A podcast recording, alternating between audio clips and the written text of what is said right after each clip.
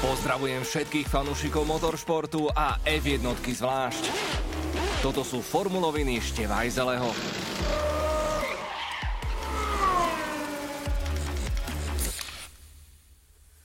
Najprestížnejší formulový víkend roka. Pre mnohých skôr spoločenská udalosť ako oslava motoršportu, ale moment.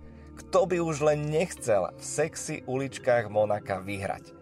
Max Verstappen to dokázal a po svojom boku mal na pódiu trochu nečakaných princov, Carlosa Sainza z Ferrari a Landa Norrisa z McLarenu. Že by takto nejako mohla F1 vyzerať niekedy po konci kariéry Louisa Hamiltona? Nepredbiehajme. Bol to totiž víkend neskrotných emócií. Pre mňa osobne je Monako srdcovka. Teším sa na ne týždeň vopred. Všetko prebieha s dostatočným hypom a potom tradične prichádza nedelná procesia. To je proste Monaco Baby. Legendárny šampión Nelson Piquet, e, z ktorého dcerou mimochodom randí Max Verstappen, raz povedal, že jazdiť v Monaku je ako pilotovať helikoptéru v obývačke. A pre lepšiu ilustráciu pridám ešte konkrétne čísla. Súčasné monoposty sú široké 2 metre a dlhé skoro 6. Áno, dobre ste počuli, presne 5 metrov a 70 cm. S takou električkou je problém vôbec otočiť sa v najpomalšej zákrute, nie to ešte predbiehať v 300 km rýchlosti. Lenže tento rok to bolo výborne okorenené.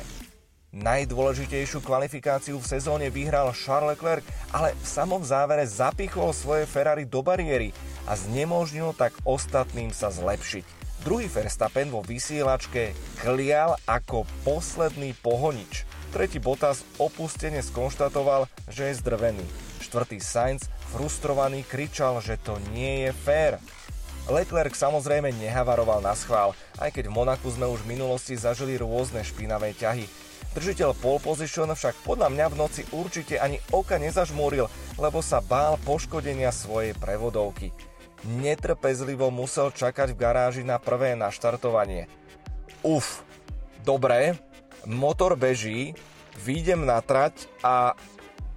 Pruser. No, no, no, zúfalo znelo z vysielačky, totálna bezmocnosť. Domáci miláčik nedokončil pred vlastnými fanúšikmi všetky štyri doterajšie preteky a do piatých napokon ani len neodštartoval malá, veľká športová tragédia s náznakom jemnej kliatby bola na svete. Červené svetlá však tradične zhasli a viete, čo sa po nich stalo? Vôbec nič. Všetci odštartovali a svoje pozície si na čele udržali.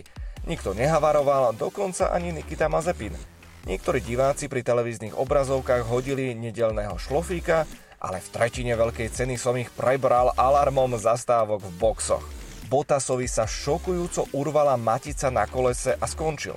Perézovi s Fetelom naopak vyšla skvelá stratégia. Akým Max Verstappen si spokojne krúžil na čele, Lewis Hamilton vyčítavo nakladal svojmu týmu. Ako som len mohol klesnúť na 7. priečku?